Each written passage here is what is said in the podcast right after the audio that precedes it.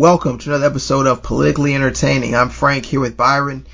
And Byron, it's been a it's been a couple weeks since we've been been back uh, recording the show. But before we get into the show and everything, let the listeners know, especially the first time listeners, what they're going to be getting when they hear Politically Entertaining. Everybody know that this intro is probably going to be a little bit longer than normal, but basically on Politically Entertaining, man, we just try to cover news and politics.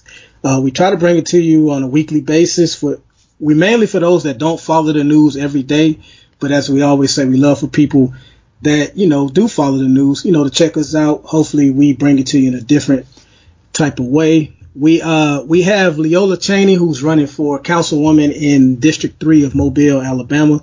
She'll be on the show in a little while. Uh, we'll discuss healthcare and, you know, Mike Vick made some news this week as well. But before we get into all that, Frank, what's going on with your peoples, man? All the, the, the black celebrities, this was a hell of a week for them from R. Kelly and his cult to Usher. Uh, I know we're a kid friendly show, so I don't even know if I should say. Let's just say he's been passing out STDs. Uh, your man OJ is free, and Kevin Hart allegedly. I don't know for sure because I didn't read up on anything when it comes to Kevin Hart, but I heard that he was caught cheating. So I don't know to what extent. But our black celebrities were in the news, man. You know something on that on Kevin Hart? Turn up. Turn up, turn up.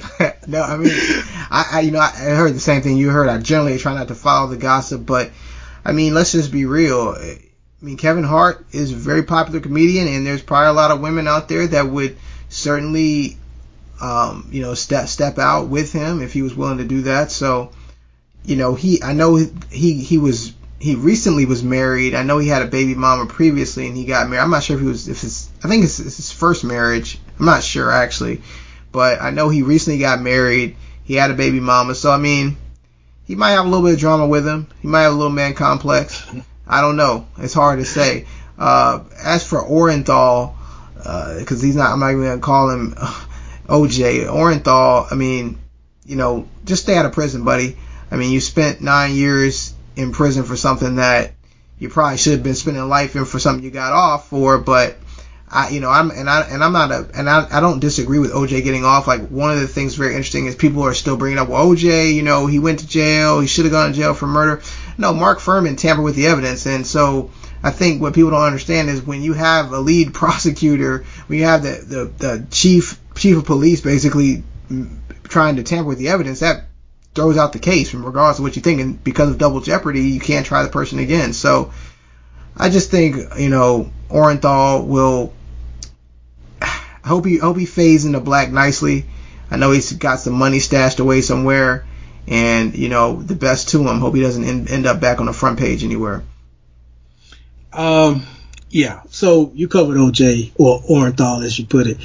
The guy I wanted to discuss is R. Kelly, man. And before I get into what I have to say about him. My question for you you is do you still do you listen to him? If you do, will you stop because of the latest allegations or do you separate the art from the artist? Where are you when it comes to R. Kelly? Man, that's that is an amazing question. And I'd say about three years ago I read an article about R. Kelly and at that moment I said, you know what? I don't care if it's a song I like. You know, there's some songs I like. I actually really like the Gotham City for the Ghetto remix, but I won't listen to that because, and I know people can say that's hypocritical because there's other people that you might not listen to, and I and I don't even disagree with that. It's just that for me, the things that he's done to young black women are despicable. Um, he's he's he's he's a predator, and he shouldn't be celebrated for that. And and I and I'm not saying there's not pedophiles in Hollywood, and if I if you point them out to me, and I, I maybe I won't watch the movies either. But what I'm saying is he's a known uh, offender. Um, he's made many videos and he's done a lot of things to a lot of people. I mean, this guy started off, he was married to Aaliyah. Aaliyah's 15 years old. I think people for, I mean, people don't even, I mean, when has R. Kelly ever done something right by a woman? Uh, you know, and, and I'm, just, I'm just saying, he's, he doesn't have a good record. And so this latest thing, him, you know, these women that he's basically, I, I guess, keeping them or they're kept and he's grooming them, you know, to basically be, I wouldn't call it, I don't know, is it his harem? Is that a good term? I, you know, I don't even know what to say about it. It's, it's just one of those kind of things where he is a person who is very lost and he needs a lot of prayer. and and that's all I can say about all it. I, you know, when it comes to him, man, I have learned over the years to not be as judgmental because when I first, you know, you know, when the tape first came out with him doing what he did, I was like, you know, I was holier than thou with it. I was like, you know, I don't mess with him, this, that, and other. I will listen to his music. I refuse to spend any money on him. But I've learned to not be as judgmental to those that still, you know, will go to his show or anything like that because, you know, when you look at the James Browns of the world, the Bill Withers, even Marvin Gaye, uh, I love boxing and I watch Floyd Mayweather fights and we know his track record when it comes to women. So I can't necessarily judge those that support R. Kelly while I'm watching a convicted woman beater, uh, you know, fight on TV. So I definitely have learned not to be as judgmental. And I've just learned over time that, you know, when it comes to any form of entertainment, you're going to make some type of moral compromise because entertainers do a whole lot of bad things and you do have to learn to separate the, the art from the artwork and just make up your mind on where you draw the line. You said you've drawn the line when it comes to listening to his music. Others may feel the opposite, but there are some, there are some actors, actresses, singers, rappers that you may have uh, drawn the line on. So I, I try not to judge that. But what I do want to say is, you know, people that are defending him are saying that you know these women are legal with these latest allegations. They're they're of age, they're legal, they're not being held against their uh, will. And then look at Hugh Hefner with with all the young women that he's been with, and you know what kind of low standard is that? Like that they're legal. You saw the interview with one of the girls, and you know she comes out and says, you know, I'm not being held against my will. And then you ask her further questions like, where are you? And she's like, I can't speak on that. Are you told when you can eat? oh, I can't speak on that either. So something obviously is going wrong. And, you know, your standard shouldn't be the letter of the law. We've seen plenty of things like, do you let George Zimmerman off the hook? Because according to the letter of the law, he's not guilty for what he did to Trayvon Martin. So you kind of have to have your own moral standards and not necessarily let the law dictate how you feel about somebody. The fact of the matter is he's mistreating women you shouldn't be cool with that. You shouldn't defend that. So, like I said, I'll watch a Floyd Mayweather fight, but you'll never hear me defend what he did. And that's the issue I have. I don't have a problem with you saying you'll go to an R. Kelly show or you'll listen to his music, but don't defend that mess. He's been with underage girls. Like you said, he married Aaliyah when she was 15. You don't have to defend it because you, you really look like an idiot when it comes to that. So, just wanted to get that off my chest, man. Let's get into the show.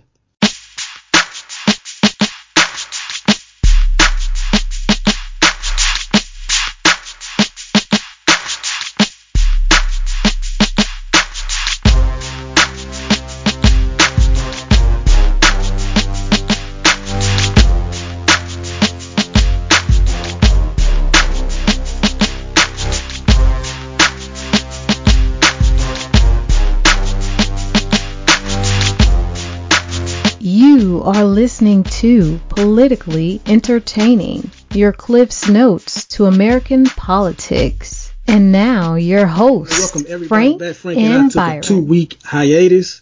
Uh, we want to thank you for tuning in. We ask that you subscribe. We're everywhere. We're on iTunes. We're on Stitcher Radio, Podbean.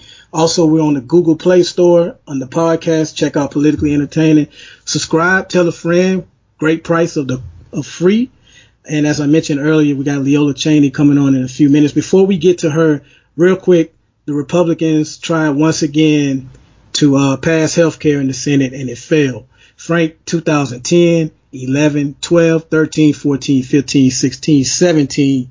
Every year, Republicans have said, elect us and we will repeal and replace. They've been saying it since Mitt Romney ran for president. Day one, I'm going to repeal and replace. House Republicans, Senate Republicans. If you elect us, we will repeal and replace Obamacare. They've been saying that for seven long years. The House passed a health care bill a few months ago. They celebrated it. And then Trump turned around and called it mean. The Senate didn't like the bill. So they said, hey, we're going to write our own health care bill. They tried and have now failed twice. They are currently working on a third attempt to try to pass health care. My question to you, man, does this prove that they were all talk because, you know, as an, if a, if an employee promises his boss or his, his company that he's going to do something. He's going to have a, a particular project done for seven years. I don't even know a company that would give someone seven years to complete a project. But he promises them every year, I'm going to have it ready. I'm going to have it ready. Eventually, they would be fired. When they does this prove that they were all talk? I think it does. I think it. Here's what I think it proves. I think it proves that they were more upset with the fact that Barack Obama and the Democrats at the time passed um, the Affordable Care Act, which is more eloquently known as Obamacare, and they just were stewing in there because they because they had wanted to pass you know health care for years before. You know, healthcare reform is not anything new as we've talked about on this show. There's been many candidates who tried to you know reform healthcare, and Barack Obama got it through. And what, is Obamacare or the Affordable Care Act perfect? No, of course not. Nothing is, but it, it does work and it did insure a lot more people who were not insured and it gave protections to people who had pre-existing conditions. And so, you know, by and large part, the Affordable Care Act is, is a success. Now, there are some issues with some exchanges and some taxes and things like that on the back end that need to be addressed, but the 26 year old kids that can stay on their parents' insurance, the you know, breast pumps for, for mothers to be, the, the, some of the other wellness exams that, that are covered now or for, you know, part of standard coverage. Those are things that are well received by, that's not partisan. And so they're, the, the Republicans' biggest problem is they're trying to take, make, take this partisan approach and, and they can't deliver a bill that's different enough because to be honest, the Affordable Care Act is for all the American people, and all Republicans come up with is a partisan piece of legislation that tries to repeal it, but nobody wants it because the CBO scores basically have 30 between 20 and 30 million people losing their health care if that gets passed. So, you know, I just think that they were so focused on getting rid of it, they had really really didn't understand how good it was. They thought they could. They thought just because they thought people hated the name but they didn't realize that once they actually had it in their lives and had the coverage that they weren't going to give it up that easy. And that goes across both sides democrat and republican. So i think they're going to have a hard time coming with anything that looks so different from the affordable care act and getting it passed. They were they're more focused on getting some, getting rid of something that has obama's name on it. And that's that's what it comes down to. And the misinformation that a lot of you are hearing out there is that hey they're just doing exactly what the Democrats did in 2009 by passing it without any Republican votes. Republicans are just trying to pass it without any Democrat votes. The difference is Obama invited Republicans to the White House several times for their input. That hasn't been done. Uh, they had committee hearings. They had committee hearings. They had debates about it. There have been no committee hearings on this current uh, Republican health care bill. They're just trying to ram it through and so far has failed. So we'll see what happens. But don't be fooled when you hear people say that, hey, this is exactly what the Democrats did. It's not. It's, it's similar, but there are some major differences. We actually had debate when the Democrats uh, passed theirs. From national politics to local politics, uh, one of the things I remember about our final episode last season was us saying that we were going to focus more on local politics uh, that's something that we're going to really focus on the next few weeks, hopefully. Uh, and we started off with Leola Cheney, who's running for uh, councilwoman in District 3 of Mobile, Alabama. Let's check her out.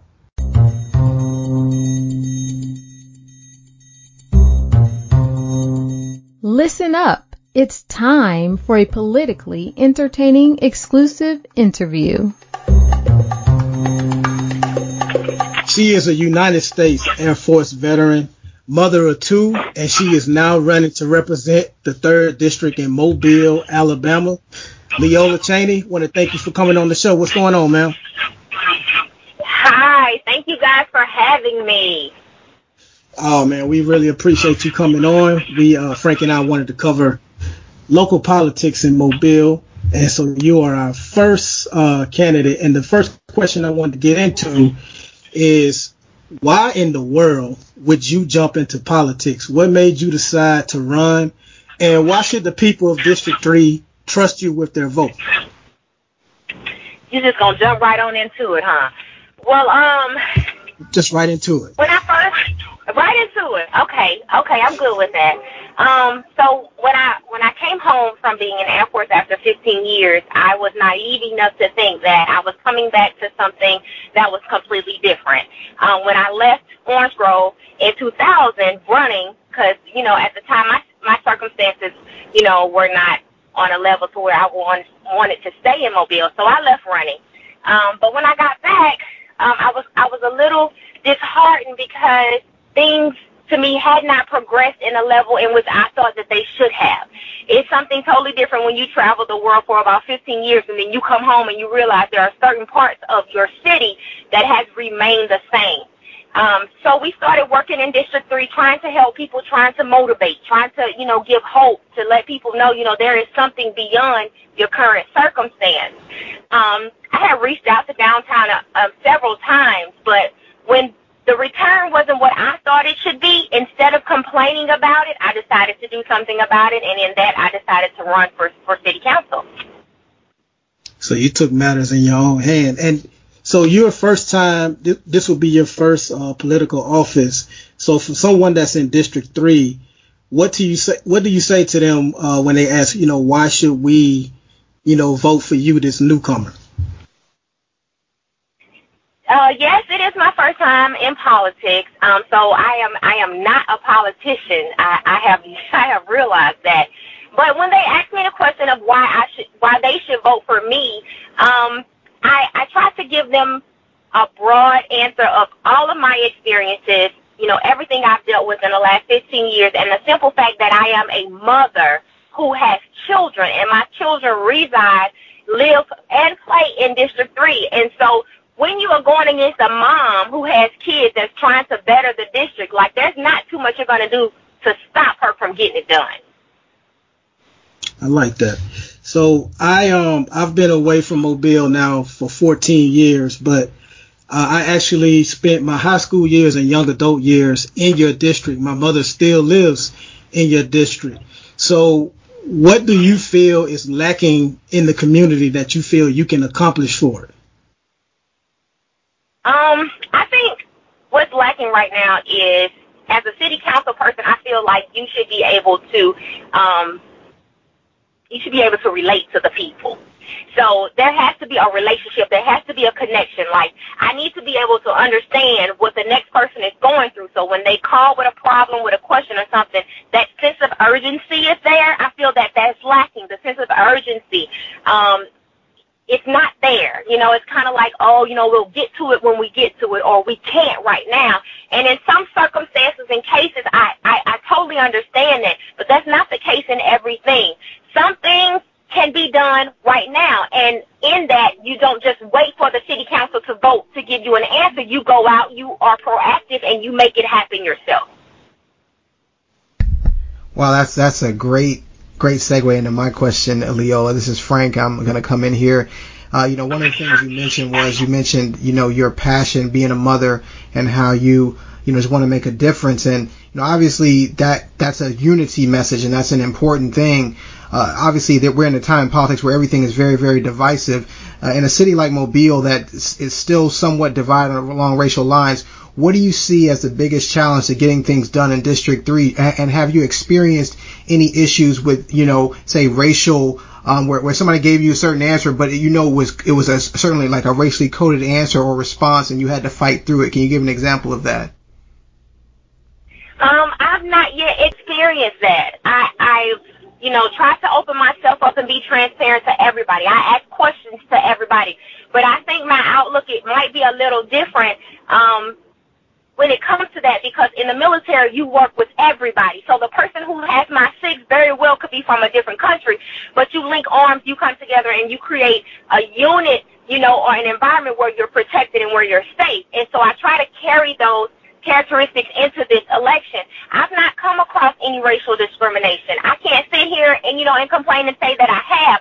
Not that it's not happening, I just hadn't ran across it yet. That that hasn't been a barrier that I've had to knock down. But you know, I constantly try to encourage people to, you know, let's just not look at the color of the skin of the person that's sitting next to you. Let's look at the character. Let's look at the motive. You know, let's look at the heart and see if that person has the same values, you know, has the same integrity, has the same morals that you have. And I believe that those things are the things that is going to get this district to progress forward. Well, you said you definitely hit. That was a great, great response. And I, I, the reason why I asked that question is because there seems to be a, a divide. You know, I, like I said, I don't reside in Mobile either. I went to Mobile. I mean, actually, I went to LeFlore and I graduated in '99. I haven't uh, been back since. Um, but I have seen things from different people on Facebook, and so I've noticed that divide. So I'm glad that to hear you speaking a message that is is positive um, for the community as a whole. And, and I guess going forward, what is your what is your vision to to not just fix District Three, but also maybe unite all of Mobile? And then what is what do you think your future holds? Do you think it's going to end with just you asserting a city council in District Three, or can you see yourself going for a bigger office later down the road? Oh, okay. So as far as us joining together, that's something that we're going to have to show. You know, that, that can't be something that I'm going to constantly have to preach. You know, oh, it's Mobile. I know we're old Mobile. You know, some residents still have the old mentality, but that's something that we're going to have to show, you know, improve in order to get people to accept it. I've, I've come to learn that talking, talking, talking does nothing. You have to put the action behind it. So instead of me saying, oh, you know, everybody come together, no, you're going to have to see me working with white people. You're going to have to see me working with Indians. You're going to have to see me working with others.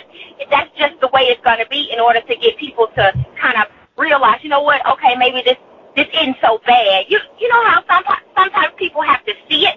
And then once they see it and realize that it can be done, this can happen for the greater Mobile I feel like we have to step outside of our personal beliefs, even like our personal thoughts or how we were raised. We got to step outside of that to look better. I don't linking up with a person because they're black. I want my children linking up with another person because that person will have their back. That person will have their best interest at heart. And as far as me going further than city council, oh my God. I'm like, don't even, I can't even imagine at this point or at this stage going going further. But my work in Mobile will not stop at August the 22nd. Like I, I have gained so much knowledge, so much respect for the leaders in our community until I feel like, you know, there's something that I can do. And as long as I feel like Leola has something that she can do to add value to this city, you know, to add, you know, a positive impact on this city, I will continue to work. We are talking to Leola Cheney. She is a city council candidate for District District District Three in Mobile, Alabama. Um, you spoke on how you've learned from uh, leaders in the community. Uh, I've always assumed when people run for office that they consider themselves as someone that has a lot of the answers and knows uh, what what most of the issues are in whatever uh, district or state or you know government that they're representing. Has anyone brought up an issue during your campaigning that wasn't on your radar, but after speaking with them, it now is? Definitely. Um, one of the issues that was that was brought up was about the elderly in the community and them having somewhere to go and them being able to feel safe. I, I mean, I automatically thought that when I started, oh my God, it's all about the teens. You know, it's all about the youth. Let's push them. Let's motivate them. Let's get them forward. I didn't, I didn't forget the elderly. I just, you know, it just wasn't something that I engulfed my whole campaign around. But the more I hit door to door and I began to talk to them, some of them are even scared to sit on their porch and talk to their friends. They don't feel safe or they or they tell me, you know, I don't I don't have something or a place where I can go where I can kind of congregate, you know, with other elderly people or where I can share my knowledge with other young people. So I've had to incorporate that into my campaign to make sure that they're not left out, they're not forgotten. We need them, especially today. When you can turn a corner and the grandmother is 37 and it's not Big Mama that we're used to with the values and the morals and the wisdom that you're used to having, we need them. So I had to reevaluate. I had to go back. You know, I had to go back to the drawing board and be like, you know what, okay, it's not that I don't focus so much on the youth. I have to include the elderly now. That's a great trait for a candidate to have when you listen to the people and learn. We're going to get you out of here because I know you have a ton of things to do. Uh, I wanted to ask this question because we've Frank and I we've had politicians on here before. We've had uh, Senator Tim Scott who represents the state of South Carolina, but we've never had anyone that's like currently running for office. And you're up against an incumbent. So whenever major right. networks have, whenever they have debates, they always give the candidates a final moment to appeal to their voters. So I'm going to put you on the spot. The floor is yours. Uh, take as much take as much time as you like. For those that are deciding who to vote for and they're living in district district three, well, I'm, I'm having so much trouble saying it.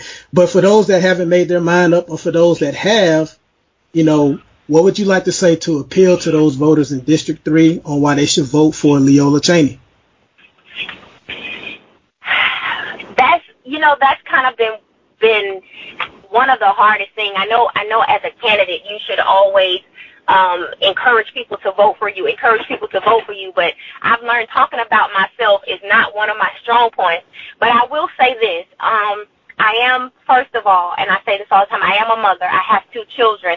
Um, so I resonate with the single mom, and I'm a single mom. And, you know, it's like, oh, you know, don't be proud because you're a single mom. But you know what? I am proud because I've overcome obstacles as a, as a woman now that I'm a single mother and I'm raising my children to be the best that they can be. So as a single mother, you know, as a United States veteran, as a citizen of District 3, like I appeal to more than just one group of people. You know, I can go and I can talk to the single mothers. I can talk to the kids who had parents that were drug addicts. I can talk to, you know, those that are enduring hard times. I've been there.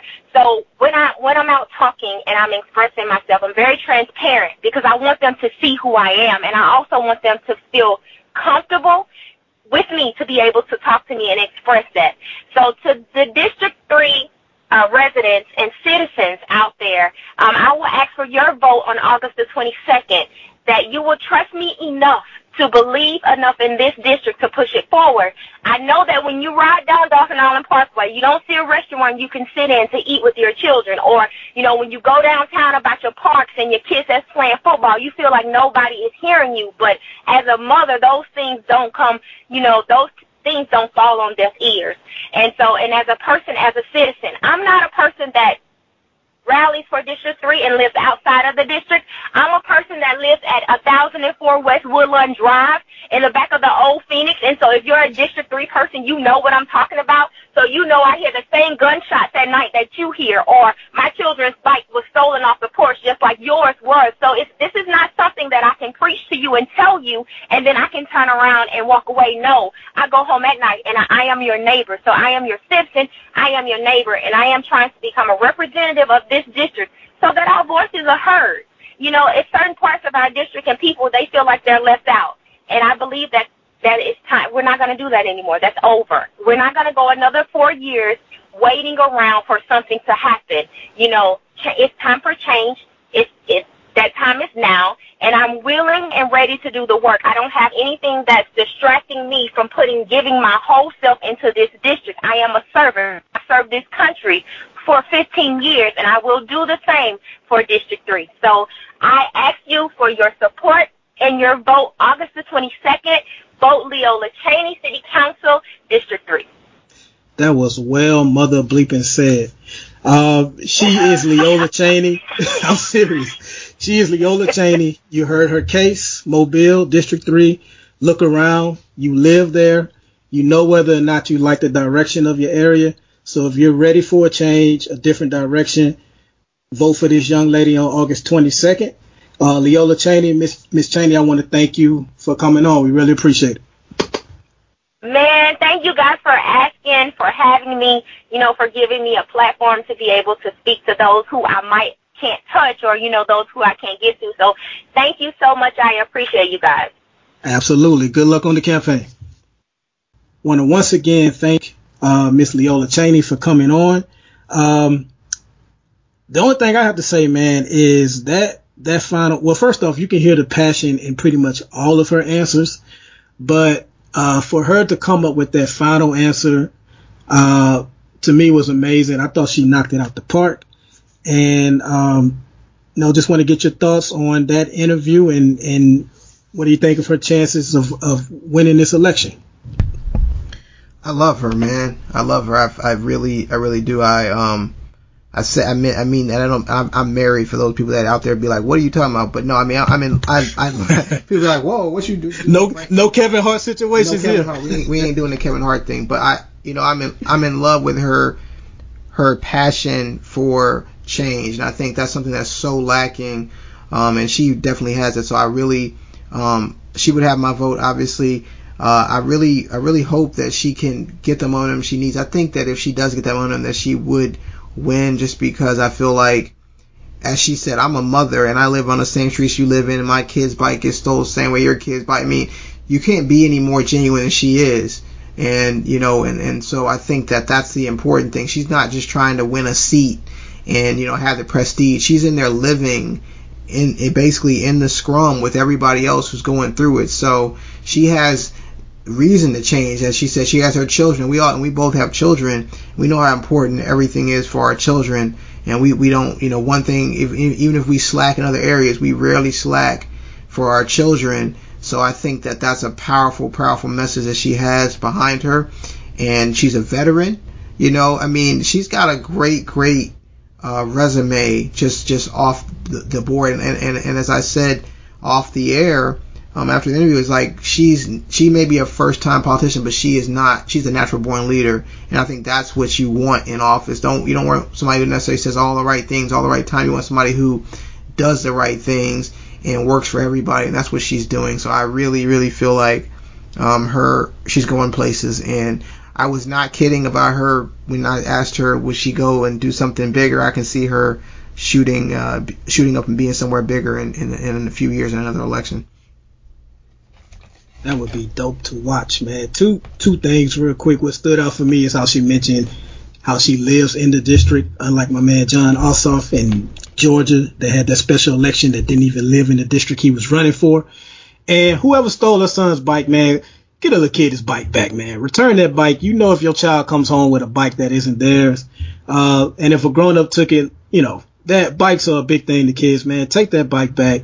You know, just do do it when nobody's looking, but take take the kid's bike back, man. Uh, before we get out of here, Frank, I mentioned at the top of the show, Michael Vick. Uh, man, I was a I was such a Michael Vick fan. You know, I'm a Florida State fan. I first started paying attention to Michael Vick in that championship against Florida State when he was with Virginia Tech in the Sugar Bowl, and I've never seen a quarterback so quick and just we had a great defense that year, man, and he was doing some magical things on the field as far as avoiding that pass rush, and he was electrifying in Al- I almost say Alabama in Atlanta with the uh, Falcons, and even had a second stint with the Eagles. So I, I definitely enjoyed watching Michael Vick. He caused a bit of a stir, and I'm going to try not to be too winded, but you'll have plenty of time to gather your thoughts on this, Frank, before I pass it to you. But he got a lot of attention, man. Uh, he weighed in on the Colin Kaepernick thing, and basically, what it boiled down to was a soundbite of him saying that Colin needed to cut his hair uh, if he wants to get back in the league, and he's not good enough to be back in the league, which are contradictory statements in itself. But that's not what people focus on. You know, Black Twitter. You know, a lot of us focus on not just black people. Everybody seem to focus on. You know, Vick says that Colin needs to cut his hair. Uh, he wound up uh, retracting some of that. But I want to start off first, Frank. First off, Colin is, I repeat, is good enough to be a quarterback in the National Football League. Ironically, Michael Vick, who weighed in on this before he went to jail, the last season he had before he went to jail for fighting dogs, his quarterback rating was like 75. Okay, he wound up getting a second chance with the Eagles. So obviously they thought he was good enough to still play in the league, and he wound up working his way up to being the first player in NFL history to have two $100 million contracts. He got one with the Falcons, and the Eagles wound up signing him for a $100 million contract. Colin Kaepernick's last season, he threw 18 touchdowns to four interceptions. Now the 49ers they were awful. So they didn't win any of the games, but that wasn't because of him. They have no talent on that team. 18 touchdowns, four interceptions, quarterback rating of 95. Vick 75, Colin Kaepernick 95. So Vick is factually wrong if you go by the fact that an NFL team gave him a chance with his performance in the last season he played and taking and missing two years by being in jail versus Colin last season where he his quarterback rating was in the 90s. Now let's get to my opinion and then I'll pass it to you. The reaction to him saying that Colin needed to cut his hair. First I got to check myself because when I first heard that comment, I was enraged. I was like, man, Vick didn't turn Tom on us. I'm, you know, he, you know, they didn't broke him, this, that, and other. But always, that's my initial reaction. I had to step back, okay, and look at it this way. And I know some people are gonna, you know, disagree with this and argue against this, but the fact of the matter is, we all have appeased, quote, the man, as they say, as, as in some form of fashion. Whether you have tattoos that go from your shoulder to your wrist, and you have to wear long sleeves every day at work to cover them up. Uh, there are some of us that have had to cut our hair when we go to an interview. Uh, I don't care who it is. It can be Umar Johnson, who's been in the news a lot lately. It can be Zaza Ali, who we've had on this show before. In my opinion, everybody to some degree has had to appease, conform, whatever you want to say, whether it's wearing a suit when you don't really like to wear a suit, anything, whether it's not speaking your real thoughts or, or just changing how you speak. You know, you speak one way at work or you speak one way when you go to an interview for a job versus how you speak when you're with your people.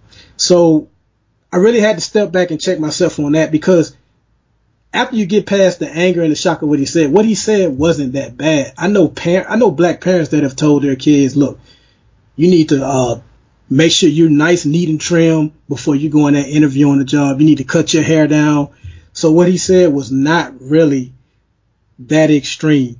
So I just wanted to put that out there, man, and I had to take that back because he, he's it wasn't a Tom statement. I get what he was saying, but the real problem for me, and I promise I'm done after this, the real problem for me is Vick and others, they're equating they're equating what Colin Kaepernick did to the legal trouble that Vick got into.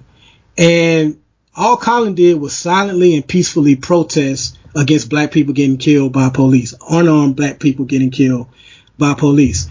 And it's not the same thing. One is a crime, one is our right. So the two are not the same. Uh, it, it's simple, man. Colin is being blackballed to me because he's unapologetic.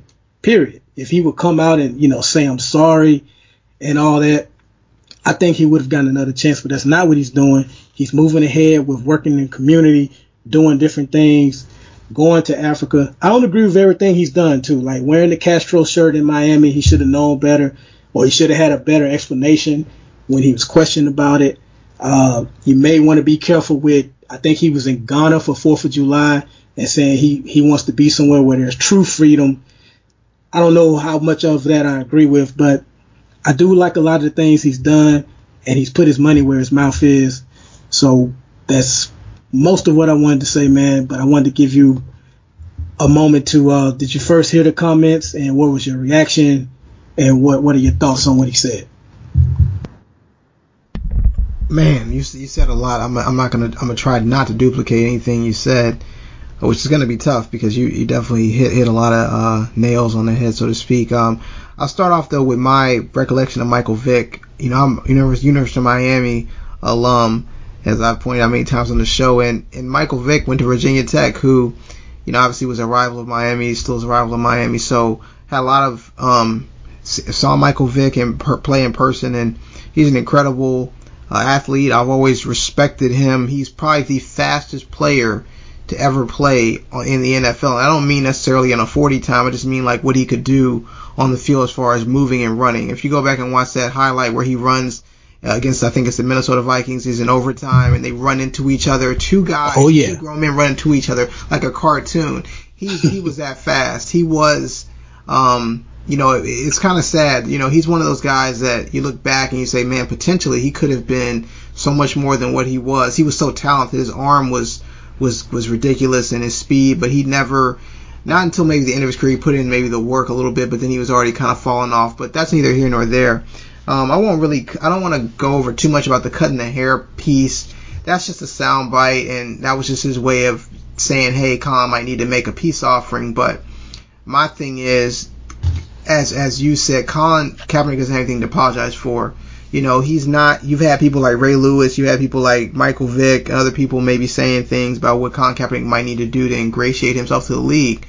But the problem is, this is not a this is not an image issue where for Colin Kaepernick, it's this this is a this is a spiritual stronghold where they're able to kill black men in America and keep us in bondage. And you know, the biggest thing is that every black man will be standing up for the anthem this year. That's that's the thing you should take away from this is that you know, I don't necessarily agree with the whole. You know, what I mean, he's I don't know what he said about the Ghana comments about being free, but I can just tell you that if you're not able to take a knee this season, you're not free. You might be rich, but you're not free.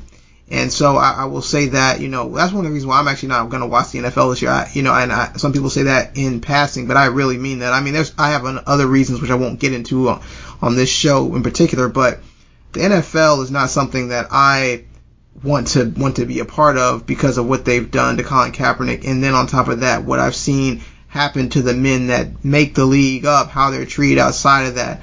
I'm not interested in supporting that anymore in my life, um, and, and so it doesn't really matter what Michael Vick said. He's just another guy who, you know, he he he's trying to, you know, he in his mind he's actually trying to help Colin Kaepernick. That's why I'm not gonna go yes. go in and kill him because he's not really the issue. He's just a symptom of what it means to play in the NFL that's controlled by 32 white men basically, and that you have to conform to what they want or you don't play and and that's the thing that I don't like, and that's the thing that doesn't sit well with me is that these young men sit up there and break their bodies for non-guaranteed contracts for careers that are a fraction of those in, in other professional sports, and don't often don't have anything to show for it except for broken bones and and and mortgages, broken mortgages and things like that, and and and things. And some of those are the players' faults. I get it, but I'm just saying that you know let's let's not focus on Michael Vick. Let's just focus on what they're doing to Colin Kaepernick, and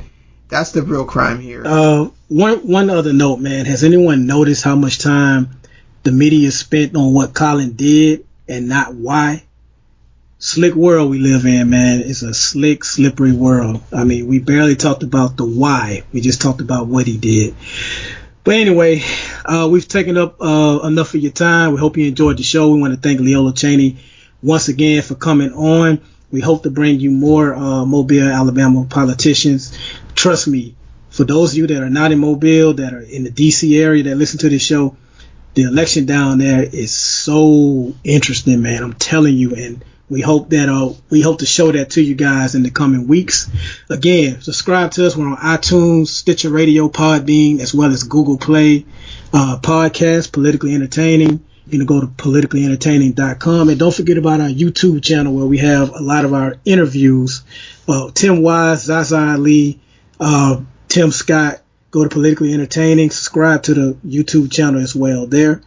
Thank you for listening and check us out again on another episode of Politically Entertaining. Y'all be safe out there. Thank you for listening to Politically Entertaining. Be sure to subscribe to the podcast via iTunes and visit politicallyentertaining.com for the latest in political news and updates.